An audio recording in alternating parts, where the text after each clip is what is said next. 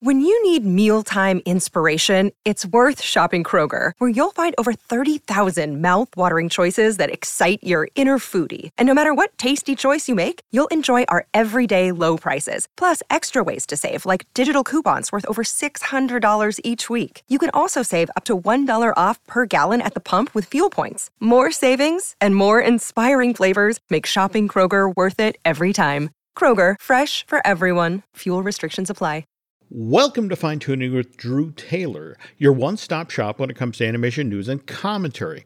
I'm entertainment writer Jim Hill, and Mr. Taylor, whose writings on the industry you can regularly read over on The Wrap, and whose musings on the Mission Impossible movies you can listen to on Light the Fuse, the official Mission Impossible podcast. He and I are recording this week's show on Sunday, August 27, 2023, and last time we talked, Drew, you, you were on the other side of a hurricane. Uh, this has been a quieter weekend for you, or? Yes, yes, it has. It has. Okay. I've been I've been running around a lot, but everything is.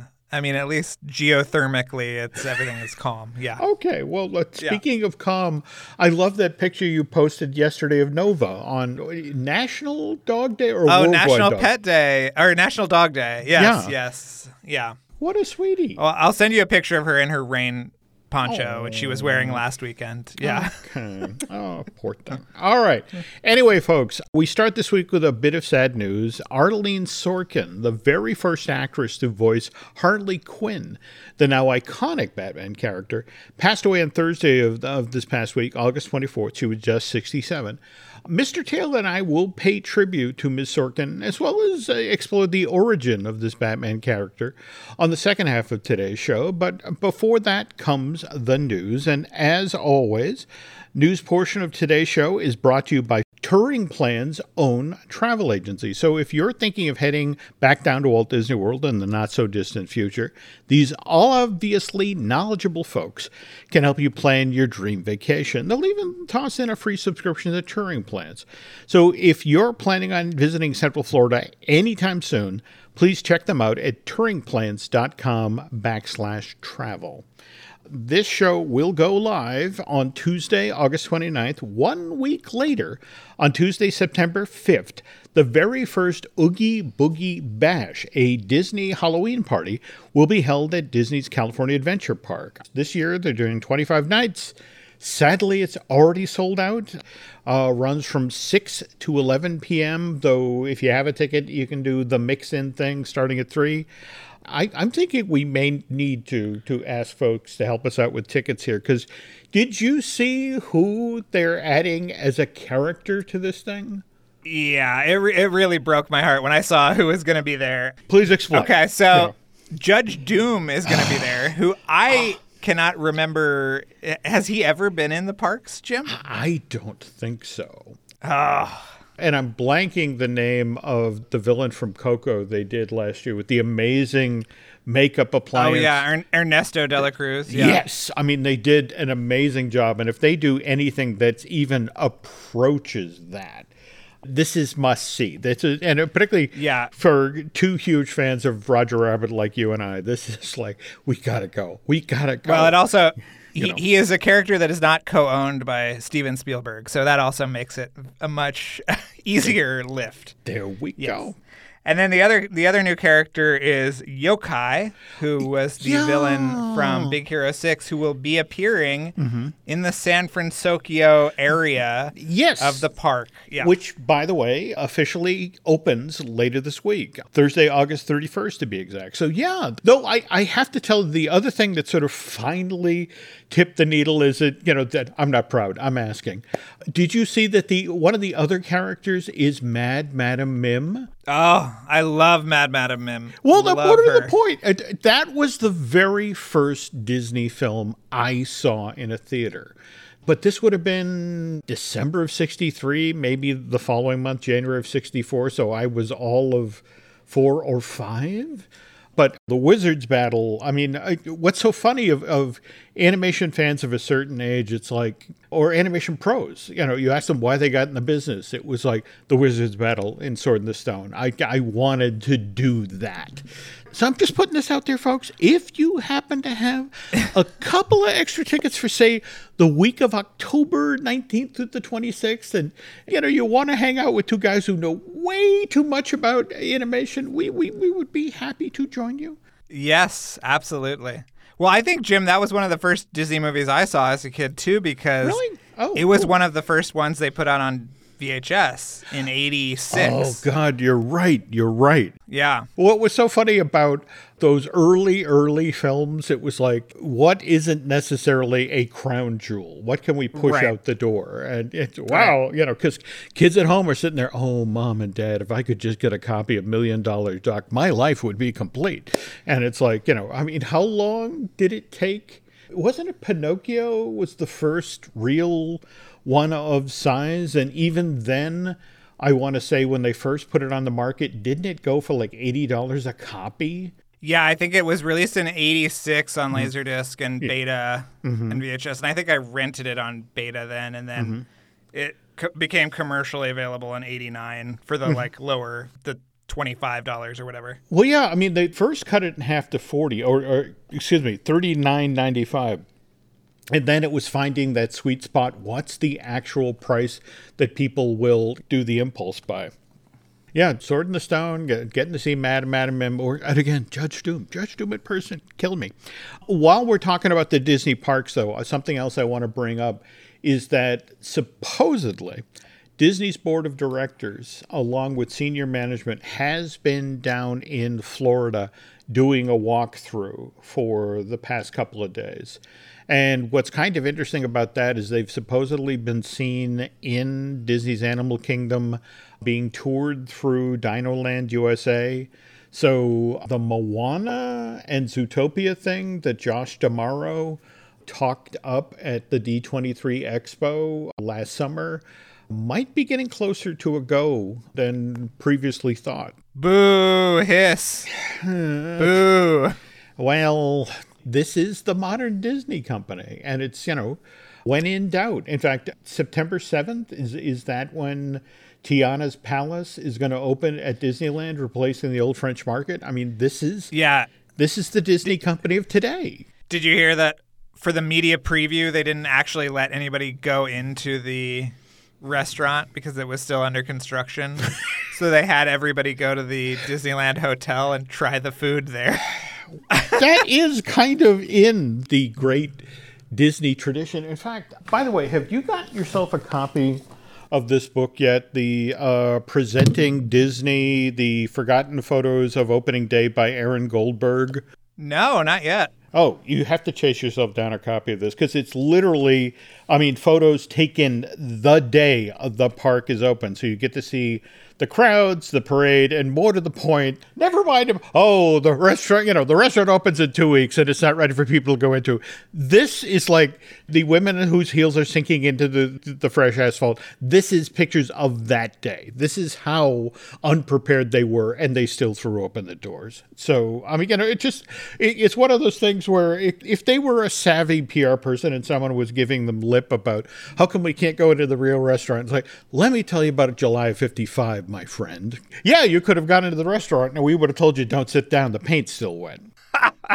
And uh, of course, one of the restaurants that opened back then was the Chicken Plantation Restaurant, which brings to mind, of course, Chicken Run Dawn of the Nugget. You had the bit of news about how this is going to be rolled out uh, by the folks at Netflix, right? Yes, well, it is premiering at the BFI Film Festival, Okay. which is on October 14th. And then it'll be on everybody's Netflix accounts that December. But makes sense. They had a really great show last year with, uh, they had uh, Pinocchio at the BFI, or the, sorry, the London Film Festival. Um, and yeah, it's, uh, it's all finally happening, Jim. But again, what's kind of intriguing is remember when this stop motion film first came out in 2000, for that iteration, we had Mel Gibson voicing uh, Rocky Rhodes, the, the circus rooster, you know, the one who got shot out of a cannon. This time around, Zachary Levi, he, he's voicing Rocky in this one? Yes, absolutely. Okay. I don't know if that's a downgrade or a sideways grade or. Well, What? You know, I mean, I, again, I, I, I enjoy Mr. Levi. You know, and, and, and in fact, certainly enjoy his work as Flynn Rider in the a Tangled movie. And and speaking of which, I forget which fan event he was at where he talked about how there's been a lot of talk lately about a live action version of Tangled that Disney is supposedly getting one ready. Have you heard about this? Where, where supposedly they've talked with uh, Baz Luhrmann about directing. Yeah, I don't believe I don't believe any of that Okay. at all. Yeah. I saw the rumors, Baz Luhrmann and Florence Pugh and Yeah, yeah. Okay. Well, what's interesting is Levi sort of is in the same space as you. The- There's this thing floating around the internet. I just saw it. Someone sent it to me that Florence Pugh potentially might play the role of Rapunzel. And if Florence plays Rapunzel, eh, what about me? And also, he wants to co-star with with Florence because it's like her last name is Pugh. I mean, P U G H. So you could make the pew pew noises on the set of Tangled. And it's like, yeah, he's taking this seriously. But how far fetched is it really, given that? You know, we know the Russo brothers are working on uh, Hercules. Uh, Lilo and Stitch was shooting in Hawaii until it got shut down for the writer strike and the actors strike. Dwayne Johnson is supposed to be coming back to play Maui in the live action version of Moana. So eh, Zachary coming back to play Flynn Rider, not all that far fetched. When's the last time you heard anything about that Robin Hood redo? Oh, I, yeah. I mean, it was Carlos Lopez Estrada was supposed to do it. He Mm-hmm. sort of left Disney Animation, sort of not. I don't know in the, if in the best of terms, uh, but All right. yeah, I don't. I don't think that is going to happen anytime soon. Okay. Although to me, that's a, a more interesting proposition than some of these other ones. No, I get that. I get Yeah. that. The Aristocats, and, and I think we were talking on the last show about the uh, Mufasa, the, the Lion King prequel slash sequel thing, Yeah. which of course now brings to mind the Snow White live action film that we're still a, a year or more out on that one. Well, it was supposed to be March, but now that Dune has relocated, I think that Snow White could potentially move because it used to have March all to itself. I mean, I think Godzilla versus Kong was maybe there, but Dune is an entirely different kettle of fish, and I think that it might kind of scare Snow White. Not to mention all the bad uh, buzz that has been generating. Yeah, and in a weird sort of way, I feel bad for Renee. In fact, what's been interesting is is watching some of the more teary stuff that she's putting been putting out there to try to sort of damage control. But on the other hand, did you see this interview from the Telegraph with with David Hand, the son of the original director? Of the 37 hand drawn Snow White and the Seven Dwarfs. So, by the way, David Hand's dad's name was David Hand. So, let, let's make this totally confusing. Yeah. 93 years old, and this British newspaper just sought him out to try to Oh, yeah. rile him up. Uh, Yeah. Yeah. It's one of these angry man yells at crowds thing. Now, mind you, to be fair, this David Hand did work at Disney as a designer in the 90s, and he's uh, rightfully proud of his dad's work. But he talked about when it comes to this live action Snow White that it's a whole different concept, and I totally disagree with it. And I know my dad and Walt would very much disagree with as well. He goes on to say it's a disgrace that Disney is trying to do something new with something that was such a great success earlier. Their thoughts are so radical now. They change the stories, they change the thought process of the characters. They're making up new woke things, and I, I'm not into any of that. And I, I want to pause here for a moment. And this is what makes me crazy about woke these days is that whenever you ask somebody to explain what woke is, they just sort of deflect to it's something they don't like. That's about as specific as they can be. And I think what makes me crazy about Mr. Hand having this opinion is what have we seen so far of this live action version of Snow White? I mean, uh, you and I actually saw Gal Gadot and, and Renee on stage at the D23 Expo last year, enthusiastically talking up the movie. But have, have we seen a teaser trailer? Have we seen a I trailer? think there was like one image of Gal Gadot or something they showed at D23, but no, nobody's seen anything. Yeah, so- Absolutely. yeah. So how is it that you know? I mean, like this quote, you know, there's no respect for what Disney did and my dad did. I think Walt and he should be turning in their graves. And it's like, look, after you've seen the movie, you can have that opinion. You know, you're uh, perfectly entitled to.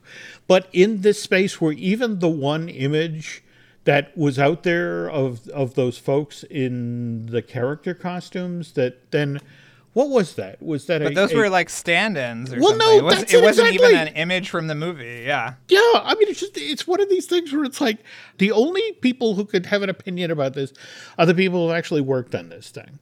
We haven't seen frame one, so do you have to rush to hate it? Can you can you wait a few months till it actually arrives in theaters and then hate it? On the other hand, it used to be really popular to oh, it's a new Adam Sandler thing. Let's hate this. What did you think of Leo, the trailer that's out there for the new Netflix thing? I really liked it. I've seen like I don't know, 20 minutes of Leo or something and I really? really really like it. Yeah. Oh, cool. It's very charming. It Mm-hmm. was co-directed by some legendary comedy people, including Robert uh, Smigel, who is one of the funniest people on earth. And one of my, the highlights of Annecy Mm-hmm. was cornering him at the Netflix party and talking to him for like 30 minutes about his entire career. You are So, killing yeah. me. Oh, Yeah. How cool. How cool. Yeah, the best. By the way, it is popular to hate on, on Adam Sandler, but I have to say how gracious he's been this past weekend with the passing of Bob Barker.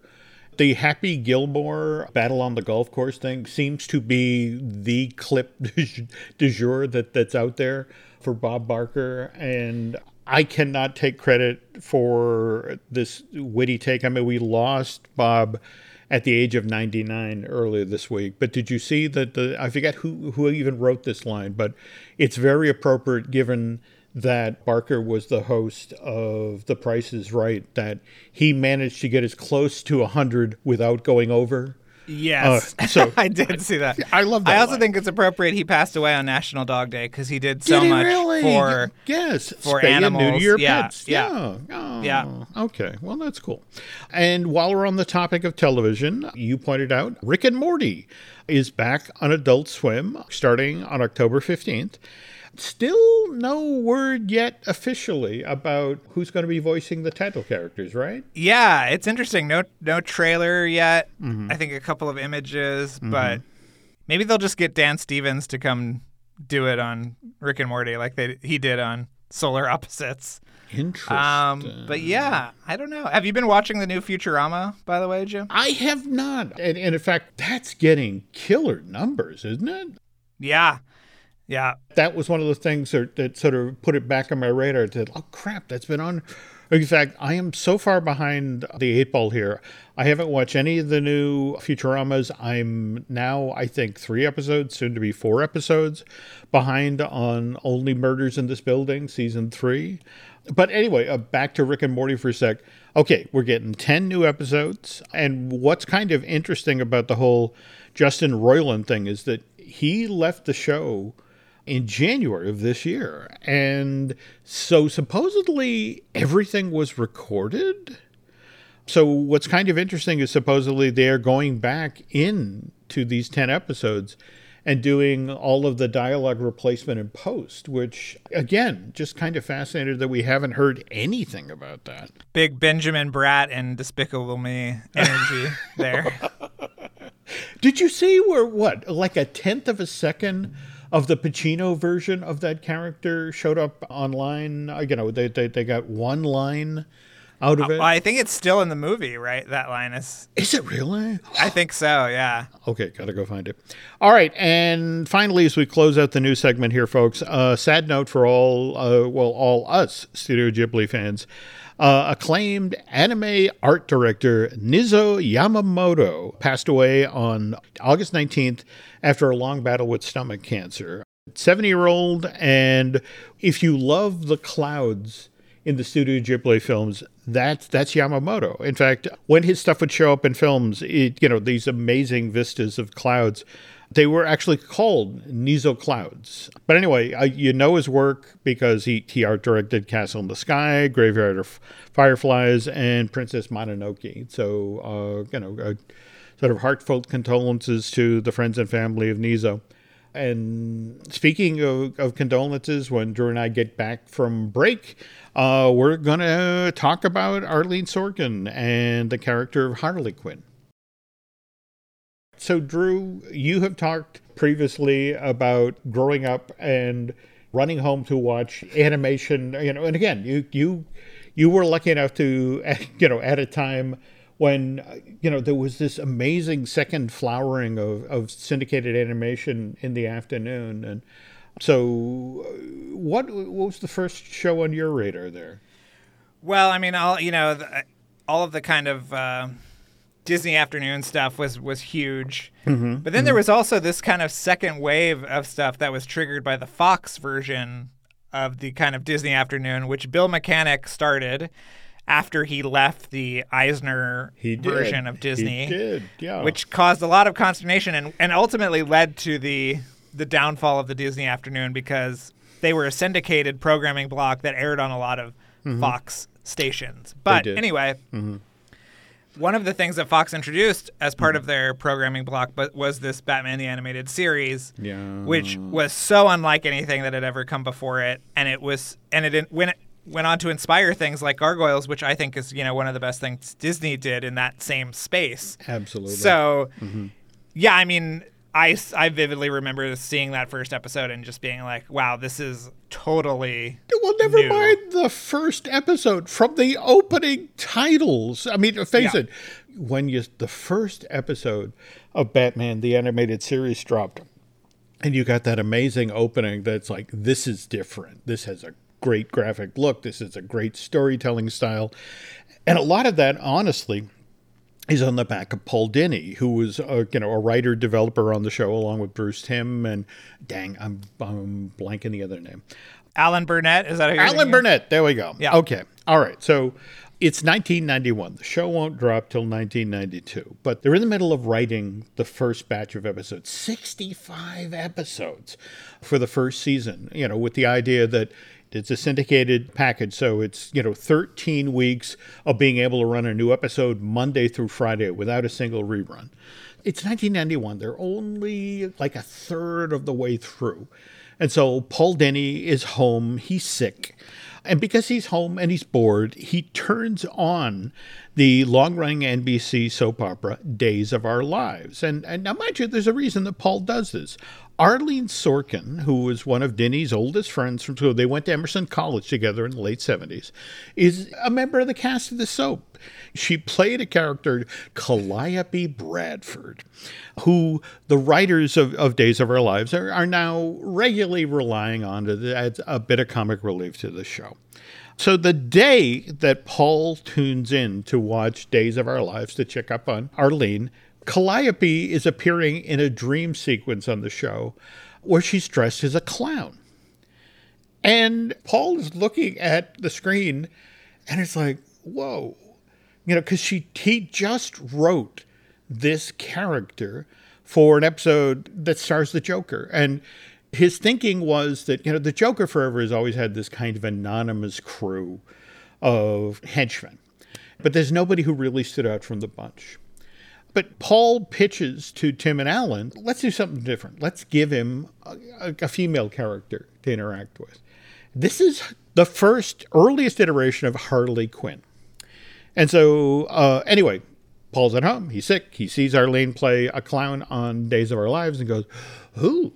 Picks up the phone, calls his old friend from Emerson and says, Hey, this is part of Batman, the animated series. I want you to come in and audition for.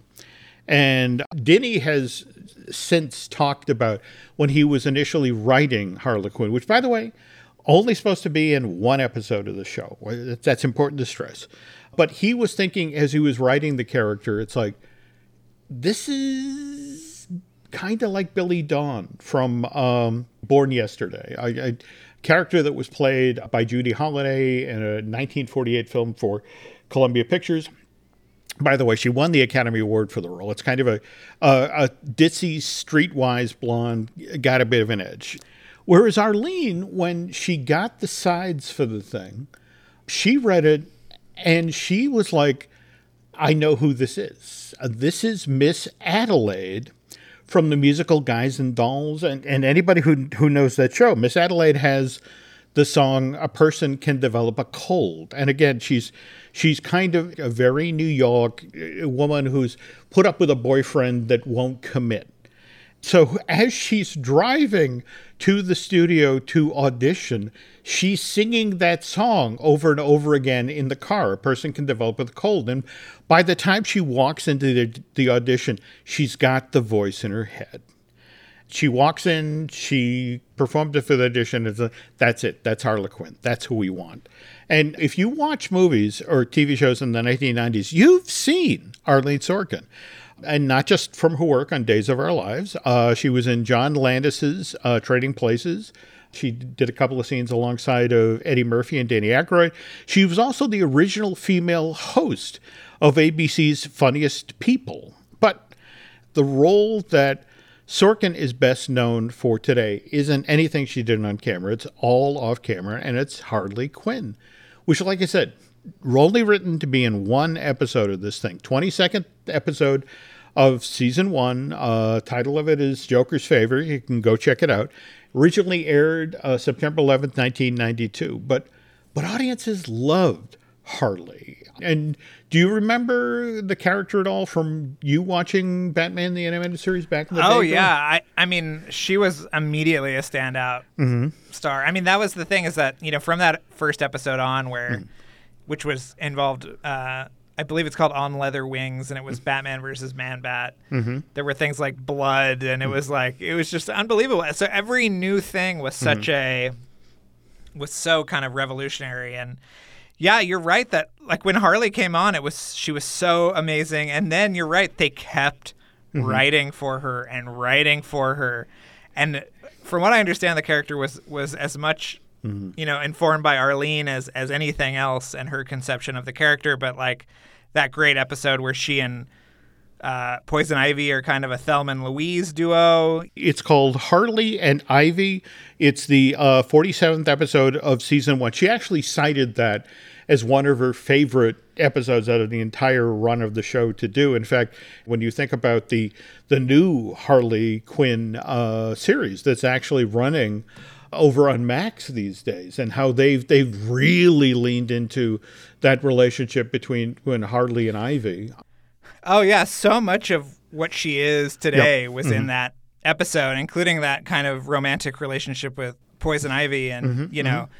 everything that Margot Robbie yeah, brought to the table too yeah, was no. all there. And I saw that James Gunn kind of gave her a shout out. He did, well. he did, yeah. and in fact, one of the other things that really sort of put rocket fuel in this whole thing was that she and Mark Hamill uh, had such a, a great personal professional relationship and that when they got in the booth together just to listen to them go back and forth and it's like oh we have to have more of these two characters. That you know i mean it just there was something about harley that really brought out something different in the the the, the joker. And you mentioned what James Gunn put out there as a, a tribute for her, and just want to cite that. He went on social media uh, just yesterday to say, Rest in peace, Arleen Sorkin, the incredibly talented original voice of Harley Quinn, who helped create the character so many of us love, uh, love to her friends and family. And Mark Hamill followed this up and uh, with the effect of devastated to learn that we've lost the brilliant Arleen Sorkin, not just a wonderful talent, but a truly wonderful person. I'm grateful not only to have worked with her, but to have been her friend, sending my heartfelt condolences to her, her family and loved ones. And after Batman the Animated Series wrapped, you know, and again, they did three seasons. Last episode aired January of 99. But at that point, there was no stopping Harley. She started appearing in the DC comic books. You mentioned Margot Robbie. You know, she began showing up as a, a character in films, video games, and for the next 20 years, whenever Harley needed to be heard, Arleen got behind the mic again. And so she reprised that, that her vocal performance for that character in Batman the or excuse me Superman the animated series, the new Batman Adventures, and Gotham Girls. And uh, likewise, you know, how many of the Batman video games? Oh yeah, Gotham, uh, mm-hmm. uh, Arkham Asylum, mm-hmm. and Arkham Knights, and all those. Uh, she and Mark Hamill were back as. Mm-hmm Joker and Harley Quinn. Arkham Asylum that was written by Paul Dini. And it was, you know, just the whole notion of I'm, I'm putting Harley in this thing and I'm calling Arleen again because there's only one way that she sounds. And and by the way, her two favorite episodes for portrayals of the character. We mentioned uh, and Ivy, and there's also Harley's Holiday. That's the sixth episode of, of season three. Both of those were also written by Paul Dini. I mean, he just he, it's like I'm bringing her back. I'm bringing this character back. I'm also happy to report that in addition to having this kind of professional success fairly late in her career, she also had a happy personal life. Arleen married in 1999 producer Christopher Lloyd. Not that Christopher Lloyd, by the way, not the, the Judge Doom guy that Drew and I are so excited to go to Oogie Boogie Bash. Come on, folks, give us tickets. Uh, but no, this is the producer of the long running sitcom, uh, first Frasier, and then he was the co creator of equally long running Emmy Award uh, winning A Modern Family. But Arleen and Christopher then had two uh, children together, their sons Eli and Owen. And Arleen began to have serious health problems, which meant finally uh, Arleen had to hand off her Harley Quinn voicing duties to somebody else.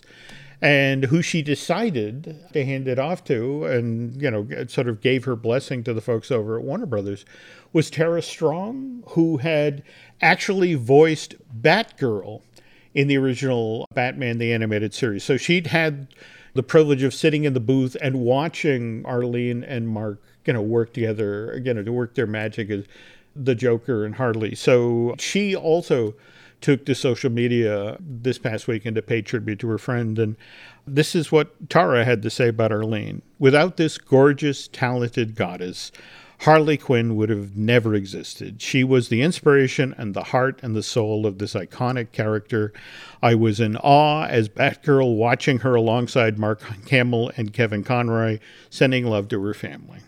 And so here we are at this point. I mean, we, we've lost Arleen, but Harley obviously lives on. We, we were just talking about Margot Robbie's live action Tate. And Kaley Cuoco from uh, The Big Bang Theory has been doing uh, Harley for the animated series. In fact, the fourth season of that is now airing over on Max. But all of this happened because Paul Dini stayed home from work one day back in 1991 uh, because he was sick. And he decided to turn on Days of Our Lives to see, you know, what his old friend from college was up to. And, and life's funny like that sometimes. Yes. Also, I, I encourage everybody to read Paul Dini's kind of autobiographical graphic novel because I, be- I believe it's called The Dark Knight. N-I-G-H-T about his alcoholism mm-hmm. and making the show when he was going through something really serious. It's really wonderful. Mm-hmm. It's very honest and open, but beautifully done. Mm-hmm. And uh, yes, I encourage everybody to read that. Have you read that, Jim? I have not. You know that I mean, don't get me wrong. I'm a huge Paul Dini fan, and in fact, one of my very favorite pieces of writing that Paul has ever done, and you'll have to go to the Internet Archive to chase it down, but it describes a childhood trip to Pleasure Island the Disney knockoff that was built outside of Boston in the late 50s. And he tells this amazing story of a childhood trauma where he's on the Moby Dick ride after after having just seen the geriatric Three Stooges performing live at the park. And it it's all came together in sort of this nightmare vision that is honestly one of the funniest pieces of writing I've ever seen. And it it's just one of those things that was on the internet for like 10 years and then just disappeared. And I, I every so often I you know I reach out and nudge Paul to the effect of please put that back up. It's one of my favorite things you ever did. But but now I got to chase down this book. It's called Dark Knight: A True Batman Story. Mm. Okay, cool, cool, cool. Uh, and it is absolutely wonderful. It's right. really, really great. I will, yeah. I will I'll go to a copy since we're done here. Anyway, Drew and I offer our heartfelt condolences to the friends and family of the late, great Arleen Sorkin during the time of sorrow. And I, I really, seriously, I'm going to miss hearing her voice say, Mr. J. But uh, something I never miss is Light the Fuse, the official Mission Impossible podcast. So, what are you and Charles up to this week? This week is the second part of our Lorne Balfe interview. So if you want to know where the great music from Mission Impossible Dead Reckoning Part 1 as well as Fallout came from, it came from this man's giant brain, and we kind of get into it with him. And we've got a lot of great episodes coming up, but be sure to check out that part too. It's Cool, cool, available cool. right now. All right. And uh, while we're doing plugs here, I want to point out we have some other podcasts here we'd love you to, to, to sample. We, of course, have Disney Dish that I do with Len Testa. We also have Marvelous Disney, which I do with Aaron Adams, who, by the way, has a podcast of his own that's well worth checking out. That's called 32nd Street, and that's about the ins and outs of advertising. And in fact, in just a few hours, I'm going to be recording a brand new Looking at Lucasfilm with Brian Gahn, where the two of us are going to take a look at Ahsoka, which, by the way, Drew, you were right. Your comments on our, our last show about that's good stuff. I mean, it's not Andor, but it's it's definitely good stuff. Yeah. Beyond that, talk to me about social media. Uh, Where are we these days? I mean, I'm still on everything, but losing interest quickly. Uh, but if you want to find me, it's Drew Taylor, like a tailored shirt, on Instagram, Twitter, Blue Sky, Threads. You could throw a rock at me if you see me walking past. That's always a good bet. Yeah. Oh, wow. Okay. Be careful of that level of interaction. Oh, uh, thinking of speaking of things that are getting started, want to remind you all about uh, Len and Mai's new project, Disney Unpacked, first ever video series. Uh, we're producing that in collaboration with Jim Shull, who spent 30 years working at Walt Disney Imagineering. We're doing some fun stuff over there. And more to the point, Mr. Shull, who has 100,000 images from all of the projects that he ever worked on at Disney. We're, we're sharing some, some cool stuff. So be sure and check that out. We've, we've got sort of teaser stuff over on YouTube. And I think that's going to do it for now. So uh, we'll be back soon.